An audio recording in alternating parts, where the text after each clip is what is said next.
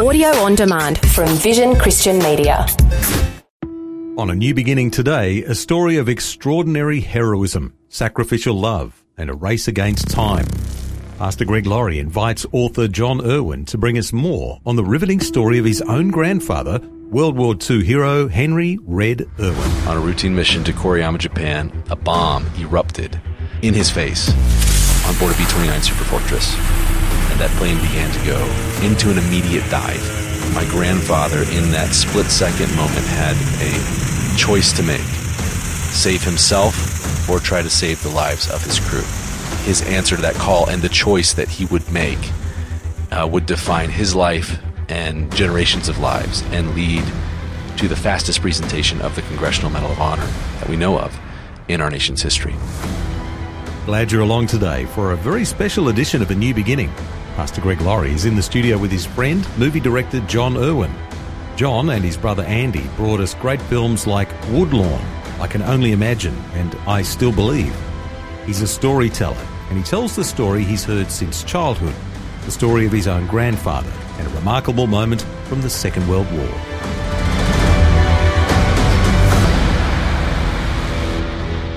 You know, I think we throw the word or the term hero around rather loosely. If a guy knows, you know, five chords in a guitar, he's a guitar hero. If he can drop a ball in a basket or catch a pass, he's a sports hero. But though those are impressive acts, they're not really heroism. A hero is someone that sacrifices, uh, someone that puts the needs of others above himself. And your grandfather was a real hero. Tell us what he did, this act of heroism that caused him to be awarded this incredible Medal of Honor by the President of the United States. Well, yeah, and, and the Medal of Honor is is uh, our nation's highest military honor, and uh, he was a radio operator on board a B twenty nine Superfortress. They called him Red Erwin. It's great uh, red hair, looked a lot like Matt Damon before he went off to war he basically wanted to be a fighter pilot, couldn't get the get the landing, and and uh, he became a radio operator on a B twenty nine Super Fortress. The B twenty nine was the the most extraordinary aircraft of the day. It was aluminum, it was beautiful, had this mm.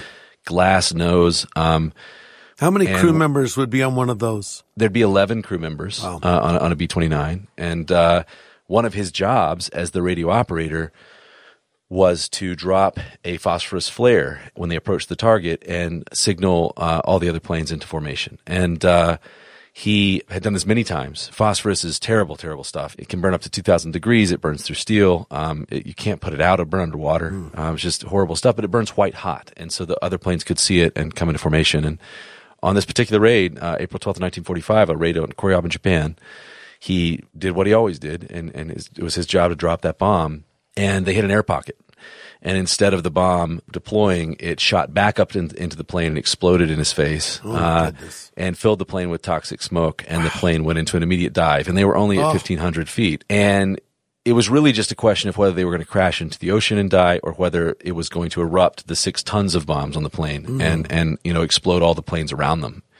And in some sort of a superhuman shouldn't have been able to do it act, he just felt a, a peace and a presence with him, felt God with him on the plane and he went for the bomb instead of away from wow. it. And he found it, clutched it like a football, and began about a 20 foot march to the front of the plane and just erupted like a human fireball mm. and uh, moved, had to move a navigator's table. It seared his handprint in the nav- navigator's table and got to the front of the plane. And there was a colonel on board, Colonel Strauss, uh, that was sitting in the co pilot's seat. Very calmly said, Excuse me, sir. Uh, and over his shoulder, he got the bomb out of the plane through the window smoke cleared the plane, uh, and they pulled up at 300 feet, just seconds mm. uh, from disaster. Yeah. My grandfather collapsed in flames. Uh, everyone thought he was going to die, and so they landed the plane on Iwo Jima. The airstrip at Iwo Jima had just opened. Um, and they had to cut a hole in the plane to get him out. And that night, uh, uh, the captain, uh, and Strauss wrote the citation for the Congressional Medal of Honor. Sort of the word was, we're going to give the Medal of Honor to this war hero posthumously, because again, everybody thought he was going to die and he clung to life. He had already had several surgeries, got home. My grandmother had only really been informed that he had been injured. Um, mm-hmm. She didn't know the extent of it. And she came in and he clutched the, the bomb like a football. So the whole right side of his body, his arm was fused in place, the right side of his face. You think Phantom of the Opera. Mm. He had a hard time eating, so he was down to 85 pounds. And she found the only unburned portion of his cheek on the other side and just immediately, without hesitation, kissed him, said, Welcome home. I love you. I'm here. And that gave him the will to live. And uh, he endured, I think, 40 surgeries in all. And uh, they had five kids after the war, my dad being the second. And uh, he he uh, worked for, for for the VA for over 30 years, helping other other veterans get their benefits. And that's the story. Given the facts you lay out, it's really a miracle he didn't die within minutes. The closer he came to death, the less likely it would be that you would ever be here. Mm-hmm. And it, and it, and it's obvious God had a plan for your life. I mean, look Yeah. at all the lives that he's touched through your films. And his plan to get you here involved a plan to get your grandfather the medical care he needed. Absolutely, absolutely. It was it was um, a miracle that I'm here on, on multiple levels, and and uh, yeah, I'll actually read an excerpt uh, from the book. At 9:30 a.m. on April 12th, 1945, at a point 225 miles south of Tokyo, and 1,500 feet over the Pacific Ocean, Sergeant Henry Red Erwin had held the lives of 12 Americans in his hands, including his own. He also held in his hands the existence and potential of the hundreds of descendants those airmen were destined to have if God were to bless them with children, grandchildren, and great grandchildren. The officers and crew were like brothers to him, and now their lives depended on what he did. In those few seconds, Red Erwin prayed to God for a miracle, and it happened. That night, as Red lay in a hospital bed with severe life threatening burn wounds, another series of miracles would be needed if he were to survive. Yeah, and, and those miracles are, of course, outlined in the in the brand new book Beyond Valor. We're speaking with Jon Erwin, who is the uh, author of the book. Normally, we refer to him as the director of whatever film we're talking about. In fact, we talked about uh, his film last month here on A New Beginning. I still believe, and uh, we're just so happy to be making his book available. This is your first book, though, right, John? First book. Yeah, yeah, you know. Yeah, I remember doing Steve McQueen American Icon with Greg and he was writing the book with with Marshall. And uh and that sort of gave me the idea to sort of pair up with a historian and uh and get my granddad's story told uh in, book form. And William Doyle's fantastic and uh just amazing author and has been written many amazing books. And uh and but it's my first book. So uh, I've got a lot to learn, but I love telling stories. You write a lot of screenplays, though. I've I've read John's screenplays, and so he's a writer, he's a communicator, he's a storyteller, and he knows how to get to not just the facts of a story, but the heart of a story, and it takes you there where you experience it with him. And so I think that's why him telling this story is more effective than someone who maybe never knew his grandfather personally or was as connected to the story as John is. Cause bottom line, if, if, if Henry Erwin didn't do what he did, there wouldn't be a John and Andy Erwin. Yeah. But because of his act of heroism, uh, so many lives have been impacted in the years that followed. But so it's personal, but in a good way because he took the time to go the extra mile and then some, like his own grandfather did, and, and get capture the stories from the people that were there, from people that were eyewitnesses. And so you're going to be riveted by this book and uh, and inspired by it.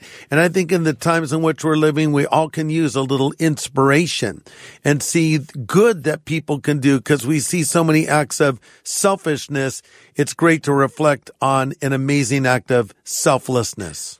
You know, my experience in in reading the book was you you, get so wrapped up in the story and the details and the background and and uh, I I felt like I was Red's family member myself. You know, I felt like I was I was relating to him as I would a family member.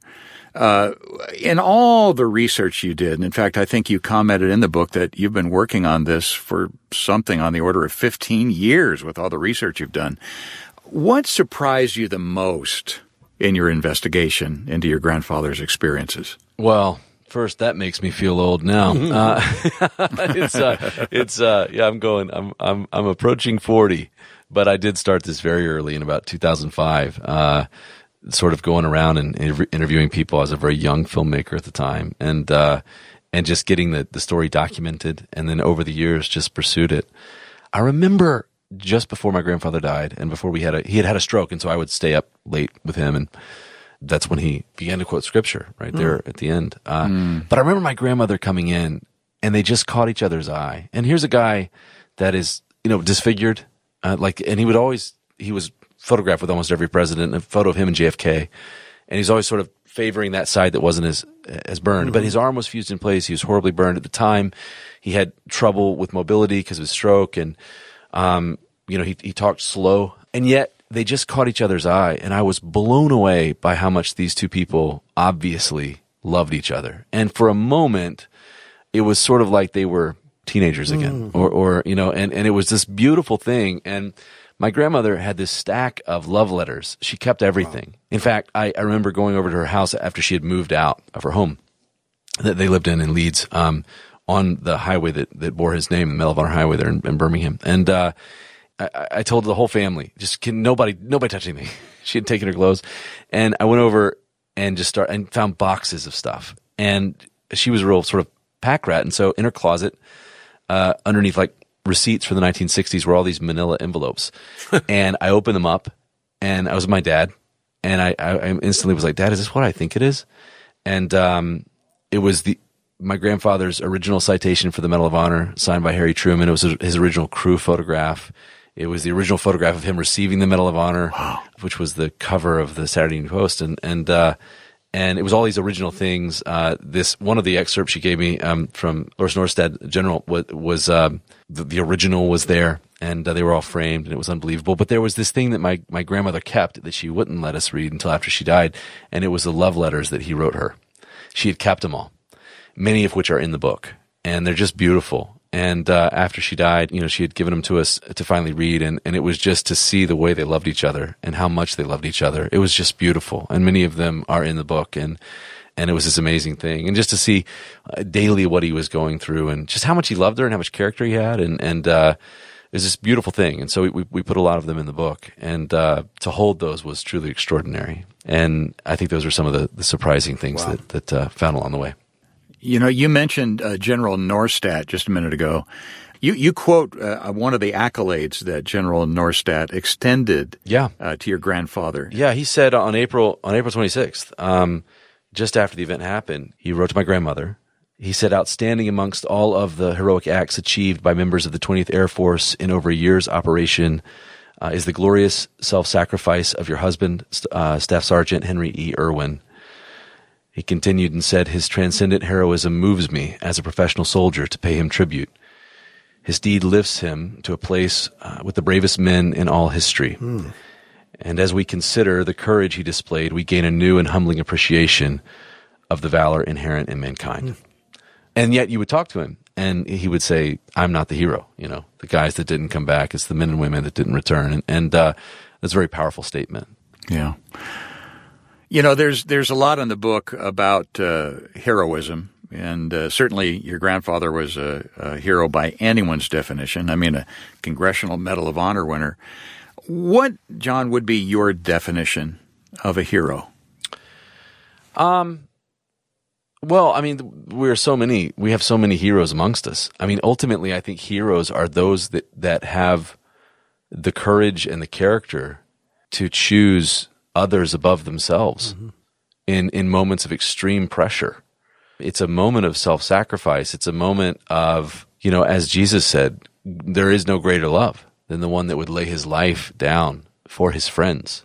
And all of these acts, they're, they're driven by love.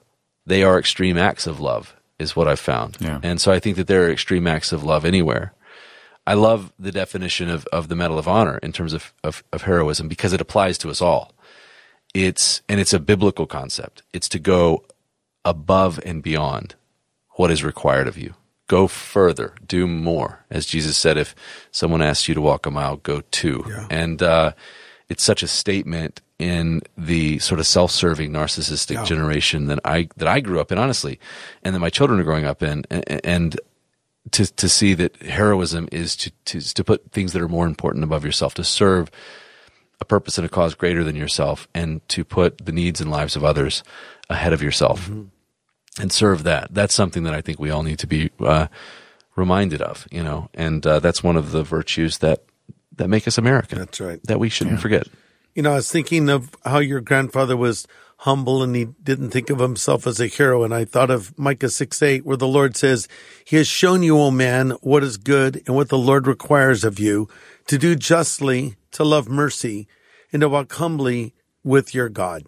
And, you know, what does God really want us to do? He, he wants us to do justly, to do the right thing, to love mercy and walk in humility. And, you know, a true hero won't go around and tell everyone they're a hero. They'll just do what they do and then they'll move on with their life and live their life and, and give credit to others. And, and I think that even that is another mark of true character and true heroism that you're not, you know, shouting it from the rooftops, but you're just a doer. It's shown by action, not just by words. Yeah. And so if you're moved by this story, and I'm sure you are, of uh, Jon Erwin's grandfather, Henry Erwin, known as Red, because he had a thick mane of red hair. Uh, this man who threw himself on a, what would you call it, a phosphorus flare? Is that the It's a phosphorus bomb. Yeah, it was a 20 pound phosphorus bomb. And again, phosphorus is just, it's, it's awful. Uh, Burns and, through uh, everything. It just, yeah, you can't put it out. And it spews almost a jelly. Um, it shouldn't have been possible for him. And yet, God gave him uh, the strength and the courage he needed to, which is one of the interesting things about the story. He just said that he literally felt a presence on the plane telling him to go. And that, and that he felt that, that an angel or God was with him in that moment and gave him what he needed in that moment. And I think when God calls us to, to things, he gives us what we need in the moment. And, uh, it was interesting, uh, to, to, that he was filled with, with the ability to do something he should not have been able to do. Yeah. And that's one of the other things that I learned from the story. But, but yeah, it's, it's, uh, I just can't recommend enough my generation taking a look at the greatest generation because it'll change you. And I think you'll understand your legacy. Yes. You know, it's, I remember hearing Ravi Zacharias say once, history is old news happening to new people. And, and I think it's good to go back in the past and learn from it. And There's so many great lessons to learn. And, uh, and I think, uh, as we've talked about, as we've been working on this Jesus Revolution, uh, story, John, for a, a feature film, the fame of revival spreads the flame of revival. And I think when we hear a heroic story, it inspires us to heroic acts, maybe not on the scale of Henry Erwin, but there are many acts of heroism that we can all be engaged in each and every day, putting the needs of others above ourselves. And so if you want to be encouraged and motivated and inspired to live a heroic life, a godly life, then you want to get a copy of this brand new book by my friend Jon Erwin called Beyond Valor. You know, John, I'm a grandfather, and Pastor Greg is a grandfather. Uh, What do grandfathers need to know about sharing with their grandkids? You know, be it faith or uh, street smarts or just who they are as people. What do we need to know? You know what's interesting about my grandfather is like when I was seven years old, uh, I was I was around that age, and I held the Medal of Honor. Hmm. Um, and and he said over my shoulder, "Freedom isn't free." Wow. I had no concept of what he meant. Yeah. So I think a lot of the times grandparents should know beyond just loving your grandkids. I, my mom and dad, I love it. They they're the best grandparents, and and uh, boy, do they spoil my kids gladly. That's But- our job, John. That's Of what course. we're, we're called you to know, spoil and called to fill them with spoil. yeah, in well, uh, which gives us a date, which is great. It's a good That's trade. right. Anyway, um, you know, I think uh, even though I was not yet in a place to really value and understand his story, those words were still there when I needed them. And I Mm. think that that if you speak truth to your grandkids in in bite-sized snippets, just trust that when the time is right, those seeds will will sprout. And that's what happened in my life. And and uh, you know, I think I finally, when I was ready to understand what he meant, those memories were there and they came flooding back. And so just trust that even if in the moment, you know, uh, they don't understand, they will. They will later.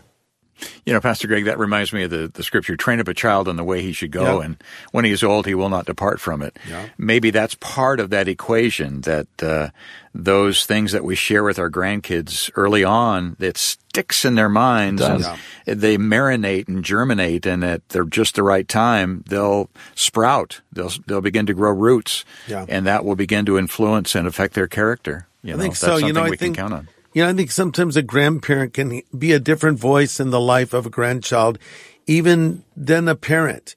Our role is different. You know, we're not there to raise the child in particular, though in some cases, sometimes when parents abandon their responsibilities, grandparents step in and raise their grandchildren. But if that's not the case, you're there to reinforce, of course. But I think there are, are you can have a special bond because, you know, when I have my grandkids with me, my job is not to discipline them per se. It is to love them and it's to enjoy them and it's to pass on things that I've learned. And sometimes, you know, like I have a granddaughter, Allie, and she's always wanting to know stories. Papa, she'll say, tell me one of your childhood stories. I think she's mm. going to become the family historian. I've told her every story. Then I'll start to tell her one and she'll say, Papa, you told it wrong. Allie, what do you mean I told her wrong? She goes, well, the first time you told it to me, you said this and that. And doggone it, she's right. Uh, but you know, it is a wonderful thing to tell these stories and pass these things on. And even when it seems like they're not listening, they are because young Jon Erwin vividly remembers, or he was I young do. then. He's still young now. He just doesn't know it. He's 40. he thinks he's old. He's still young.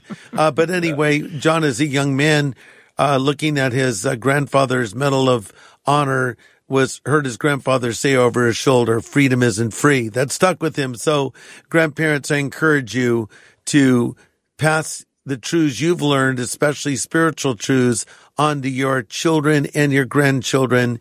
And uh, this is the way it's done. The Christian life is like a relay race. We carry the baton for a time in our generation, then we pass it on to another and we leave a legacy.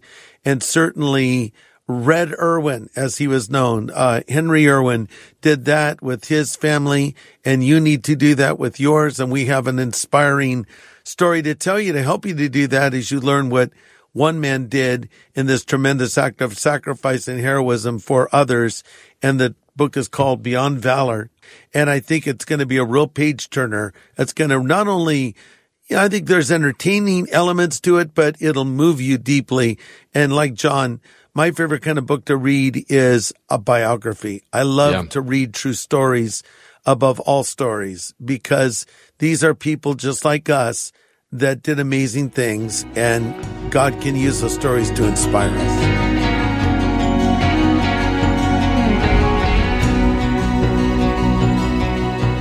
What an inspiring story. Pastor Greg Laurie talking with author Jon Erwin about the heroism display by his Medal of Honor winning grandfather.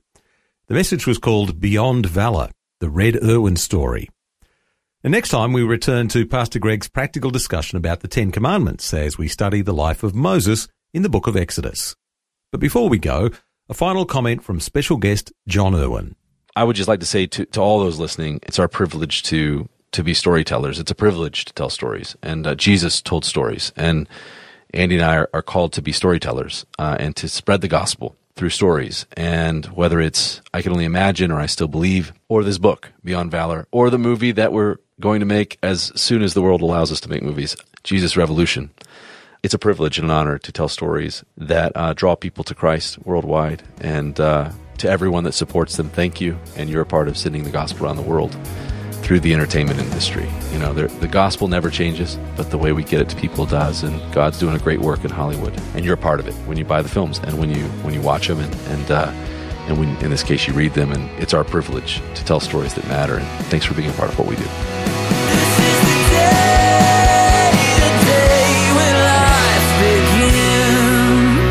Now, for a copy of Pastor Greg's full message from today, get in touch with Vision Christian Store. It was called Beyond Valor the Red Erwin story. Just go to visionstore.org.au or call 1800 00 50 11. Thanks for taking time to listen to this audio on demand from Vision Christian Media. To find out more about us, go to vision.org.au.